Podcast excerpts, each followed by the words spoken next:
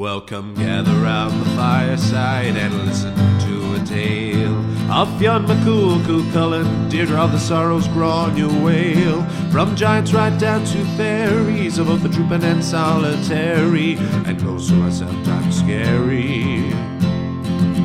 Anything goes by the fireside. Yeah. Fireside, the Puka Fireside, the Merrow Fireside. Kings and queens fighting heroes, don't you run from the fun, there's no need to hide. Sit by the fireside. Mm.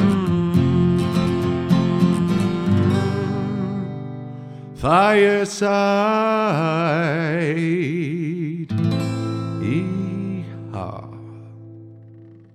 Hello and welcome to Fireside, the Irish storytelling podcast. Each episode of Fireside, we take a tale from folklore or mythology, we retell the story, have a chat about the tale itself and about the craft, culture, and history of storytelling. My name is Kevin C. Olahan, and I am your host and your Fireside Bard. Welcome to episode 21 of Fireside. I am absolutely delighted to be recording this once again from the beautiful surroundings of the Head Stuff Podcast Network studios. I've been on the road for the last few months, traveling around America with uh, two shows, Celtic Nights and The World of Musicals, and was delighted to be able to take this podcast on the road for the past few months. But now, this is the first podcast I'm recording back in our home at HeadStuff in Dublin uh, since since before Christmas, I think, or just after Christmas. I think the last episode I recorded was just in January there. Uh, and it's absolutely fantastic to be back. I was delighted, like I said, to be able to do the podcast on the road. I'm really happy with the gear and with the quality I was able to maintain, mostly thanks to my wonderful producer, Jamie Reynolds, for editing it and making it sound pretty. But just instantly, even just hearing this back in my headphones now as I'm recording it, it feels so good to be back in the studio and in the surroundings, in the soundproofed room with the good gear plugged into the good computer and all. So it's great to be back. And it feels. It does. It feels like a homecoming and it feels warm in here. And I'm delighted to be back. Yes, I'll say that again. so, uh, thank you. If you're a returning listener, thank you so much for your continued support. It is amazing to be able to say that we are on episode 21. If you've been listening since the beginning, I can't thank you enough for your continued support. Uh, if it's your first time listening, you're very welcome along to Fireside. Uh, this is a good one. This could be a good introductory episode. There's nothing else. There's no other previous episode you need to have listened to to enjoy today's tale. Uh, but if you do enjoy it, why don't you go right back to the beginning, especially for the uh, to see what we're building up and to see what we've got going on here. Uh, if you would like to support the podcast, please do continue to uh, subscribe, to leave reviews and ratings on iTunes or wherever you get your podcasts. If you enjoy the podcast and you would like to support it even further, we have just launched a Patreon page with the aims of taking Fireside and producing it as a live experience. We want to do a live show of live storytelling readings with different readers and possibly some music as well. And you can make that possible very easily by donating any, even the smallest amount, and on Patreon uh, forward slash Fireside Podcast. Any and all contributions are very welcome, but that is up to yourself. I'm more than happily to release this podcast um, every week to write and re- to write and release this podcast it gives me great pleasure and continue to listen to for, so t- for free if you so choose. I'm not going to stop, but if you want to support, the Patreon is there.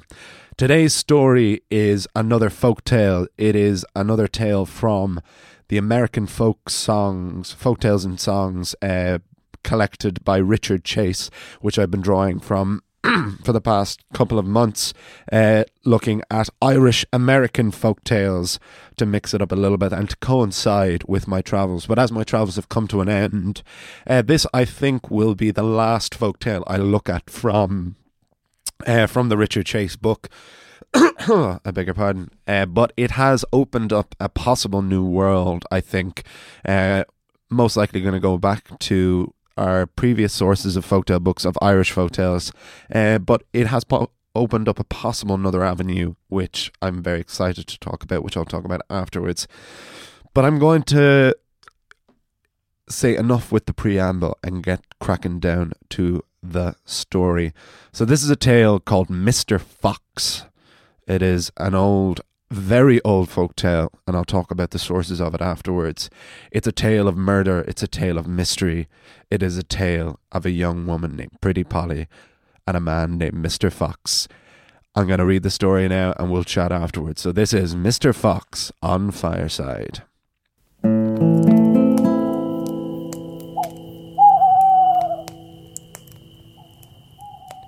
Mr. Fox. Once there was a young girl named Polly. Because she was absolutely gorgeous, they called her Pretty Polly. Pretty Polly hated being called Pretty Polly, so naturally the name stuck. Pretty Polly lived by herself in a small house just outside a settlement in North Carolina. Both her parents had died, and she had no brothers or sisters, so the house was hers and hers alone. The pain of losing both parents had made Polly decide that she would never marry. She maintained friendly relationships with many of the folks in the settlement, but always enjoyed returning home and being by herself. She was not a lonely sort, she enjoyed her own company. One day, a stranger rolled into town. He was tall, slick looking, and handsome dressed head to toe in black, save for a beautifully detailed waistcoat and red silk cravat. With a top hat and cane and a long cloak, he was quite unlike anyone the townspeople had ever seen before. He went round asking folks where Pretty Polly lived. He said he was from the big city, but word had reached his ears of the beauty who lived by herself in this settlement, and he had come to town to find her, win her, and marry her. Eventually, he found Polly's address. He went straight to her door and knocked three times. When Polly answered, the stranger said, Pretty Polly, rumors of your beauty were far from exaggerated. My name is Mr. Fox, and I have come to court you. Is that right? And what, may I ask, Mr. Fox, would make you think I would ever court you when I have refused the courtship of just about every other man in this settlement? I'm not like any other man, from this settlement or any other, replied Mr. Fox. If you get to know me, miss, you will see that all for yourself. I'm sure you think that, in your fancy clothes and cock and bull stride, but deep down I think you just want one thing. And what might that be? My house. Miss Polly, I can assure you I come from the city where I have my own townhouse, bigger than any building in this town. I do not come for property. I come here for beauty. And that, I think, I have found. That kind of talk won't work on me, Slick. Oh, I have no doubt. I just ask that you take a walk with me, and by the end of it, if you're still not interested, I'll leave town today. Polly would hate to admit it, but she was intrigued by the attitude of this stranger. He did indeed seem different to any man she had met, and in any case, it seemed quite apparent she was not going to get rid of him easily. You don't give up, do you? I'm a hard worker. Go on, then. And Pretty Polly and Mr. Fox went for a walk. Polly kept her guard up as Mr. Fox boasted and tried to impress her, but as the man started to relax, so did she. And soon the two began to have a real conversation, and found that they had a lot in common. Mr. Fox, too, was alone in the world, with no family. He said he knew that he talked a big game, but deep down felt a loneliness on his own in the city. Polly admired this moment of vulnerability Mr. Fox had shown her. At the end of the walk, Mr. Fox asked Polly could he see her again. She said he could. Well, that is great news, said Mr. Fox. How about next Saturday night? Under the big pine tree out on the ridge. How do you know about the pine tree? asked Polly. I've been looking for you for a while, pretty Polly, so I've seen a lot around. And like I said, I'm a hard worker. With that, Mr. Fox bowed and left Polly at her front door. By the time Saturday night came around, Pretty Polly's better judgment had returned to her, and she decided she had no interest in seeing Mr. Fox again. She didn't know him at all, and she sensed that there was just something about him that didn't seem quite right. She was going to not go at all, but she had been raised better than that, so she decided she would go to the big pine on the ridge to tell Mr. Fox in person. Saturday night came, and it was cold and windy. Polly wrapped up and made her way out to the meeting place. She had loved that spot when she was a child, the pine tree on the ridge. It was secluded, and there was an incredible view of the town from atop the tree. Polly thought she'd climb the tree to see that view again. She grabbed a low hanging branch and hoisted herself up until she was nestled in the tree. She looked out at all the little houses lit up inside like a whole host of campfires. She then saw a little light approach the ridge. It was Mr. Fox carrying a lantern. Polly decided she would stay up in the tree to see how the man reacted when she didn't show up. Mr. Fox put down his lantern, sat on a rock, and waited. He waited and waited, occasionally standing up to look down the ridge for any sign of life. Eventually, Mr. Fox stood up, reached behind the rock, and pulled out a shovel. He went to the other side of the tree, the side that would be masked if you were approaching from the town, and Mr. Fox began to dig. Polly looked on in curiosity until it became apparent that the hole Fox was digging was six feet long and three feet wide. Mr. Fox was digging a grave, a grave for Pretty Polly. Polly froze still up there as she looked on in horror. Mr. Fox would dig, wipe himself down, mop his brow, go back round to the rock to sit down and wait, and then would return to the digging. He waited for hours until about midnight, when he realized Polly wasn't coming. He shouldered his shovel, picked up his lantern, and walked away. Polly waited in that tree until he was well ahead of her, then she slid down, ran home, and bolted her front door shut. Mr. Fox never did visit Pretty Polly again. A few weeks went by, and rumours started circulating.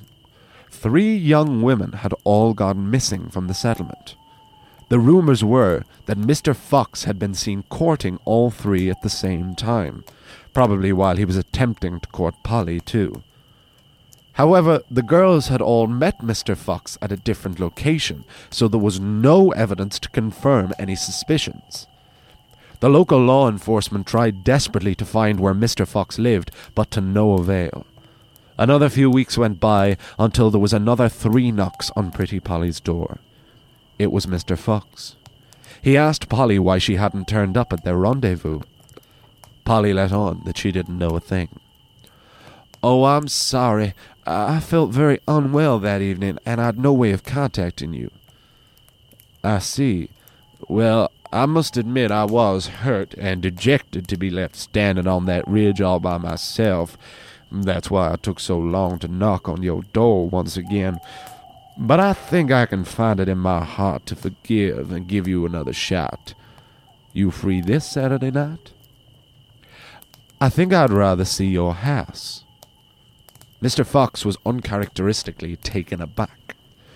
You want to see my house? Uh, why, Polly, my house is all the way out in the woods. I thought you said you lived in the city. Uh, I did. I, I moved since we last spoke. All this fresh air out here has done me good. Glad to be rid of the hustle and bustle of the city. Looking to settle down.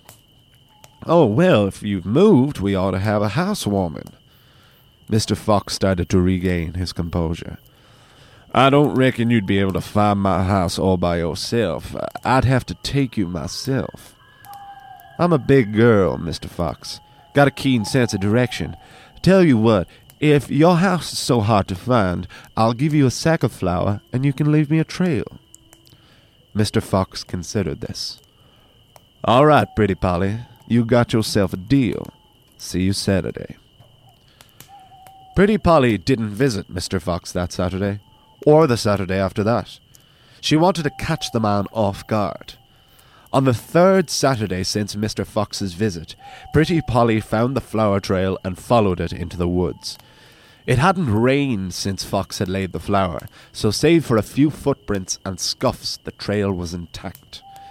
Eventually, Polly came to a rickety old house. It certainly didn't look like Mr. Fox had just moved in. Polly hid in the bushes until she saw the tall stranger emerge and walk towards the settlement. Polly waited until he was gone and then made her way into the house. Once inside, Polly began to look around. She saw an old cage covered with a sheet. She removed the sheet to reveal a parrot. Squawk, said the parrot. Then Polly saw a staircase and began to climb it. She was about to open the door when she heard the bird cry out, Don't go in there, pretty lady. You'll lose your heart's blood. But Polly had come this far. What harm a few steps more? She opened the door and, to her horror, discovered a slaughter room covered with blood. The bodies of young women hung all around, most with their heads chopped off. Polly shut the door and ran down the stairs. I did warn you, said the parrot. Polly was about to leave when she saw the handle of the front door start to turn. She panicked, threw the sheet back over the birdcage, and hid under the staircase. Mr. Fox came in through the door, dragging behind him a screaming young girl. Mr. Fox pulled the sheet from over the cage. Have we had any visitors? he asked the parrot. No, sir, replied the bird. Sure, the cage has been covered since you left. Polly let out a silent sigh of relief at the parrot's intelligence, deception, and heroism. The young girl struggled and thrashed as Mr. Fox attempted to drag her up the stairs. The girl grabbed onto the stairwell for dear life, and Mr. Fox took out a blade from his belt and hacked the girl's poor hand right off, which fell through the stairs and landed at Pretty Polly's feet. Polly stuck her hand over her mouth to stop her from screaming. His victim howling in terror and pain, Mr. Fox succeeded in dragging her up the stairs and flung her inside the slaughter room and locked the door. Pretty Polly seized the moment, snuck out the front door, and sprinted home to safety. Weeks went by, and Pretty Polly never said a word to anybody. She feared for her safety, but didn't think anyone would believe her. She had to prove beyond reasonable doubt that Mr. Fox was a killer, and it had to be done in front of the whole settlement. As it happened, a town party was being organised for the following weekend. Everyone would be there, including plenty of eligible young women, so Mr. Fox was sure to be in attendance. Pretty Polly made a plan, dolled herself up, and attended the party. Sure enough, the whole town was gathered. Polly immediately saw Mr. Fox, chatting up and charming various impressionable young women. Polly wanted to run over and warn them straight away, but she bided her time and waited for the right moment. As the evening wore on, all the townsfolk started to gather round a campfire and tell stories. It came to Polly's turn, and she began to describe a dream she had. Wouldn't be like a woman to describe a dream, choked Mr. Fox. I think you'll like this one, replied Polly. Pretty Polly began to describe her dream that she had visited Mr. Fox's house and discovered a slaughter room full of dead women, and then seen Mr. Fox himself drag a young woman into the house and cut her hand off before dragging her to her doom. As Polly told the tale, Mr. Fox would occasionally interject. This is only a dream. Ain't nothing in dreams. But as Polly continued the tale, people started to turn and look at Mr. Fox. The man began to get defensive. Not so, not so, he said. It couldn't have been me. When Polly had finished her tale, Mr. Fox stood up and proclaimed, it was not so, and it is not so, and God forbid it should ever be so. Hey, that rhymed, said one townsperson. He must be telling the truth. Yeah, said another. I mean, who has a parrot in this neck of the woods? And why was the parrot Irish? said a third. But Pretty Polly was not thrown. She stood up and, in a tone mocking Mr. Fox, made her own proclamation. But it was so, and it is so, and here's the very hand to show. And Pretty Polly took from behind her back the very hand Mr. Fox had chopped off. The townspeople cried out in horror and went to grab Mr. Fox. That could be anyone's hand, as she probably chopped it off herself. Also, her ram wasn't even as good as mine. But the townspeople had seen and heard enough. They didn't even go to the woods to find Mr. Fox's house. The slightest amount of evidence was justification enough to take that smooth talking con man up onto the ridge to that old pine tree where they tied a noose to the branch, hanged Mr. Fox, and buried him in that grave he had dug for Pretty Polly. And from that day forth, no one called Polly Pretty Polly any more, for she had proven beyond doubt that she was much more than a pretty face. The end.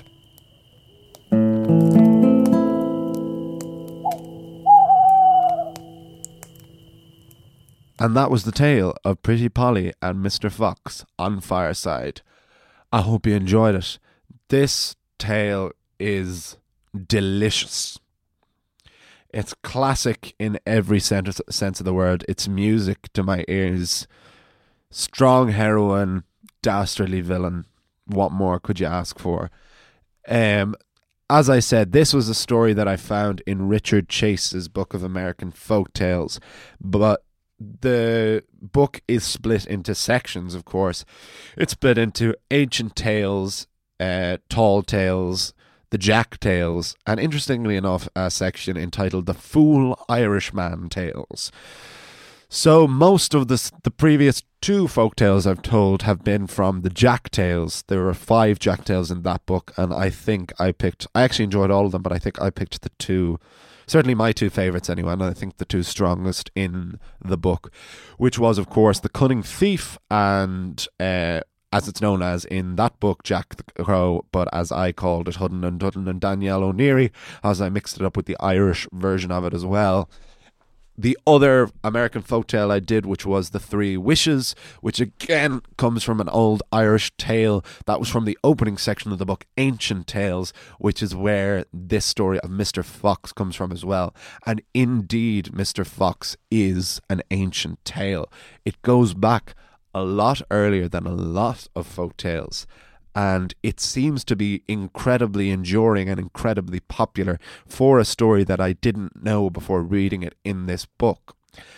And the reason we know for sure how far back it goes is because, amazingly enough, the story of Mr. Fox is referenced in Shakespeare. In Act One of Shakespeare's comedy Much Ado About Nothing, uh, a character says, and I have the quote here. It's from Act 1, Scene 1, incidentally enough.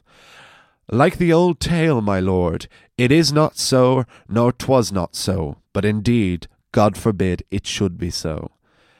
And that is why I have quoted verbatim, verbatim that quote in my version of this story. I usually like to retell tales with my own dialogue, but where where I can't do any better and where a tale is perfect, why would I change it for the sake of changing it? And especially that delicious phrase, it was not so and it is not so, and God forbid it should ever be so. Why would I change that? And that's incredible that we have that we have evidence from this like 15th century, 16th century of this tale that possibly goes back even further than that. It seems to. The oldest version of this story seems to be called Bluebeard, which is an old French fairy tale about a man who murders his wives. But probably the most famous version of this story, and the version that it is called if you look the story up on Wikipedia, certainly is the robber bridegroom, and it is known as the robber bridegroom in the Grimm fairy tales. So it is, even the Grimms, even the masters of all masters of fairy tales, took this tale and made it their own. And it's known as Mr. Fox as an English fairy tale collected by Joseph Jacobs, who collected many of the Irish fairy tales as well. And it is as Mr. Fox that it would have made its way over to America and become a part of the Appalachian folklore that I have become so interested in in the last few months. But I have expanded and changed a good few elements. What I love when I love a folk tale at its most is when I can read it once or twice and then just write. And I immediately know the bones of the story, and I have the total freedom to just take it any which way and use the version I've read as a guideline rather than just dictating it and writing out basically just a thesaurus version of it, as I'd call it. Basically, just the same story, but just in my own slightly less well written words, especially because how I do these stories to try and keep them as close to the oral tradition as possible. I write them out as very much a first draft, so it just is as I would say it, just so I have a bones and a guideline, and I know it's going to be a certain length that I scripted at all. But it is very important to me that it keeps some amount of that oral nature, and I hope that that does come across. And it's why I love the podcast medium and why I adore doing this podcast so much. But there are and numerous elements that I was able to expand on. As I said, like strong heroine and dastardly villain. That's all you really need. Mr. Fox is wonderful. He's he's a delicious villain. He's a big bad wolf. But there's a lot of things in the version, the Richard Chase version that I read, certainly, that I found problematic that nearly made me not do the story at all. Like I've said, eh, for those who've listened to this podcast, I've read so many folk tales, especially Irish ones, that start off really well, but then just have no ending. They just kind of end. They seem to always be about the journey or about some moral lesson rather than a three act structure or a big reveal because that wasn't a thing or wasn't important, especially with Irish fairy tales. Most of them were cautionary, especially if they actually did involve fairies. So it was more about a moral lesson, and mostly the message was just don't ever talk to fairies. Simple as. Um, so the two biggest elements the biggest thing I think I've done in my version is Pretty Polly, in the version I read anyway, is quite a passive hero. As heroes often are, especially in folk tales, the things are just happening to them and they're reacting to them but they very rarely take any action themselves. It's mostly just them going along blindly, and especially in a lot of elements of this story. Whereas I tried to make Polly a lot more active a lot more in control and that she thinks about these things and she thinks about her actions and that she is suspicious. So, for example, the story begins in Richard Chase's version that just there was a girl and a guy showed up and he started courting her and he said, Come and meet me here. And the first bit of thought that we are introduced with in Pretty Polly is her not really wanting to go, but then going anyway but I wanted, I wanted to, and the other big element, I wanted to expand on Mr. Fox. I wanted to hear him talk more. I instantly had this image of him, and I didn't even know if it was going to fit with the with the era it would have been set in. But it just the image just felt right, and I hope you could all picture him in your own way as well. But I wanted Polly to be suspicious of him straight away, and I wanted it all to be more a plan because she just goes along so much with everything. You know, she goes up on the hill and she's waiting for him, but it's only when she sees him that she climbs in the tree rather than just being up there anyway and then deciding to stay there. And the biggest one, and there is probably the big reason I was nearly not going to, is when she go not going to do this story was when she goes to the house that uh, when the hand is chopped off that she, you know straight away that she's taken it. I wanted that to be a bit more of a reveal because it made it it gave the story a little bit more of an end because in the version I read, you she gets it, she picks up the hand, you know she has the hand, it constantly reminds you she has the hand. She goes to the party, tells the tale, and you know what's coming. You probably know what's coming anyway, even in my version, but even just slightly keeping the reveal, I wanted to have a bit more of a punch at the end. And even though the ending I quoted verbatim in terms of Mr. Fox's dialogue, certainly with the rhymes, um, I liked the twist at the end of him being buried. and being buried in her grave was an idea that just came to me just as I was writing it at the end, and it wrapped it all up in a neat little package. And the concept of Pretty Polly not being called Pretty Polly anymore. Recording a podcast into a microphone I I have a pop shield on the microphone here in the studio, which makes the pops less plosive. And thank God for that because of the amount of times I've had to say pretty Polly. Um, but it's bloody, it's gory, it's wonderful, this murder house. And the parrot is in the actual story as well. I didn't make up the parrot. I did make the decision to make him Irish. I don't know why. It seemed like the right thing to do. But the parrot is actually in the story, and he does tell Polly not to go into the room, which is gas. It is kind of fun that this dastardly villain has this talking parrot for his pet. But the influence of this story seems to be vast and extensive, including my big I what an actual a writer I haven't I don't think I've talked about enough on this podcast. She's quite a recent influence, but very much a strong one now, and that is the great Margaret Atwood, who many people will know uh, because she wrote The Handmaid's Tale. But Margaret Atwood is an incredible um, folklore obsessive as well she draws immensely from folklore and folk tales. Um, I used to subscribe to Masterclass, the online classes with different different um, experts on different subjects. I had a year subscription so I could dip into anyone, any of them. I initially subscribed so I could take David Mamet's class on playwriting, which I would really, really advise. Um, it was hugely helpful to me when I was writing Castlereagh, my show I put on a theatre upstairs here in Dublin in November.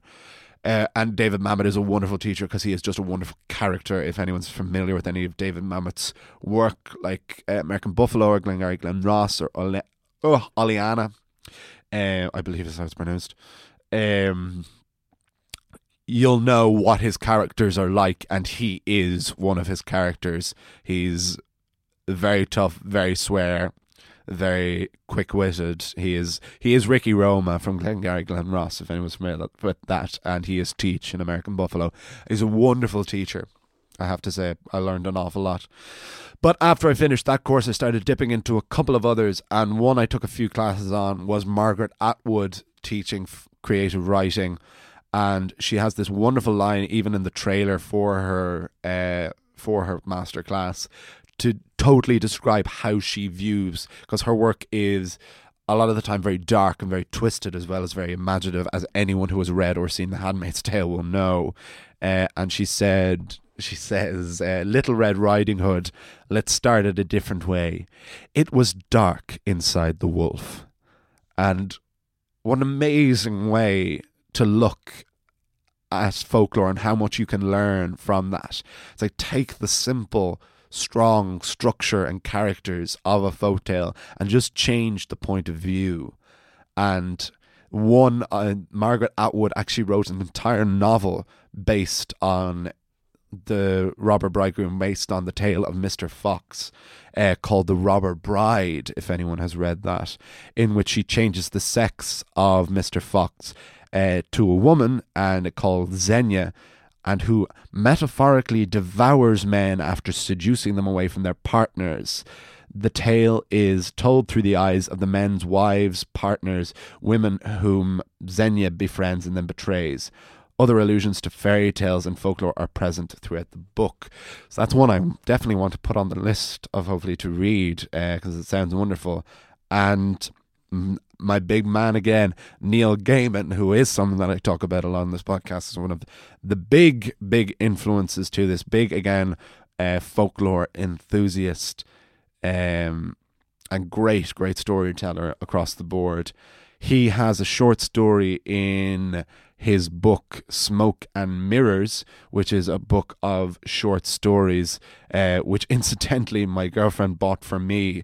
Uh, it's wonderful short tales, and one of the stories in that is uh, it's called The White Road, and it's based on Mr. Fox. But the twist is that the girl um, she tells this tale at this party and gets Mr. Fox uh, killed, but he's actually innocent.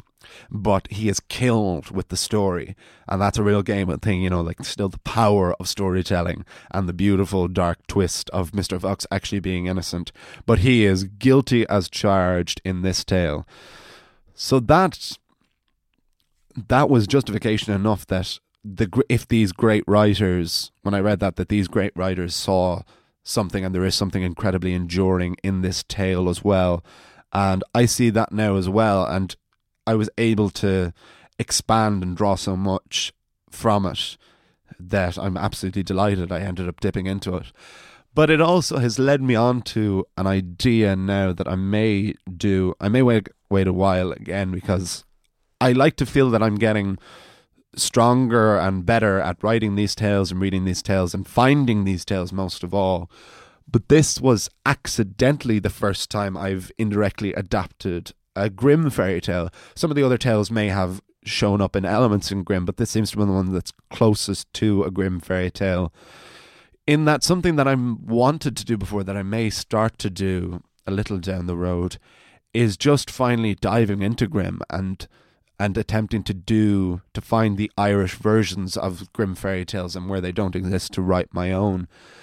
It's I'm in two minds about it because there are of course the world world famous Grimm fairy tales like Cinderella and Snow White and Little Red Riding Hood or Little Red Cape as it's known as in Grimm.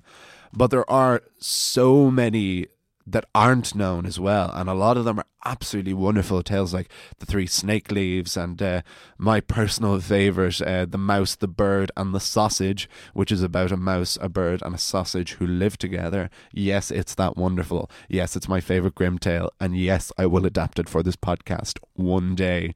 I have also plans to turn the Mouse, the Bird, and the Sausage into a feature Disney film, as it has never been adapted so far, and that is a crime as far as I'm concerned. And one of the great, but the reason I've been in the two minds about it is because one of the reasons I started this podcast is I wanted to explore the unknown fairy tales, especially the Irish ones, the ones that we may have heard or ones that we don't know at all, and that I think should have a platform and should be more enduring because everyone knows so many of the Grimm fairy tales, so it's less necessary to adapt. Indeed, I think Philip Pullman, my absolute writing idol, achieved perfection when he did an adaptation of the Grimm fairy tales uh, in 2012 called Grimm Tales for Young and Old, in which he was this original inspiration and probably still the single greatest inspiration on me and on this podcast uh, because he does these incredible personal but also faithful adaptations of these tales. He does he gives a little brief talk afterwards about what it was he liked about the tales and what he changed in them, which is something I've tried to emulate here. Um, and he has that quote which I talk about every so often that he just wanted to write a version of Grimm fairy tales that was as clear as water, just clear, strong, not trying to invent the wheel, not trying to twist, just make his breathe a new life into them, and that's what I wanted to do with Irish folk tales. But that may be a thing I explore as well, even every so often, is taking a Grimm tale. As people have listened to know, I've toured a good bit around Germany and I've read a good a good few versions of Grimm fairy tales while traveling around Germany. Indeed, I was in a city called Bremen last year, which has one of the most famous Grimm fairy tales, which is called the Bremen Town Band, which is about a donkey, a dog, and a chicken, I believe it is, that try to form their own band and it's considered one of the most perfectly structured fairy tales of all time by writers. And it is very much the mascot of this city of Bremen. Indeed, anywhere you go in the city, you will see this image of a chicken on a dog on top of a donkey. It's everywhere and it's really cool. And Bremen is a gorgeous, beautiful city. It's the single greatest thing about doing any kind of touring work, uh, I often say, is that you go to these places that you would never otherwise go to and uh, Bremen is one of those cities. If you're going to Germany, you're going to go to Berlin, you're going to go to Hamburg, you're going to go to Munich. Who's going to go to Bremen? And we did, and we performed a show there. And by the way, the theater there is incredible as well. But I should wrap it up there. It was nice, nice long podcast today, and I'm delighted to be back in it and to be expanding them again. Uh, like I said, some of the versions of stories while I was away were shorter, a bit shorter than usual, but I hope that you still felt that the quality was high, uh, even with the shorter length. Um, thank you so much for listening. Uh, thank you if it's your first time. I hope you enjoyed it. I hope you listen to it again. Again, if you want to contact me, you can do so always uh, on Instagram is the best way to contact me at Olohan Solo, O L O H A N S O L O, all one word. Um, if you want to support the podcast, you can like, uh, you can subscribe, you can leave ratings and reviews on iTunes or anywhere else you get the podcast. If you really want to support it, you can do so at Patreon uh, forward slash fireside podcast. Any amount is appreciated. To take this podcast live is our ambition. Uh, thank you so much to Jamie Reynolds, my producer, for continuing to make this podcast sound gorgeous. Thanks to all the folks at the HeadStuff Podcast Network. It is fantastic to be back in the beautiful surroundings of this studio. I will see you all, you will hear me all next week on Fireside, the Irish Storytelling Podcast. Goodbye. This podcast is part of the HeadStuff Podcast Network.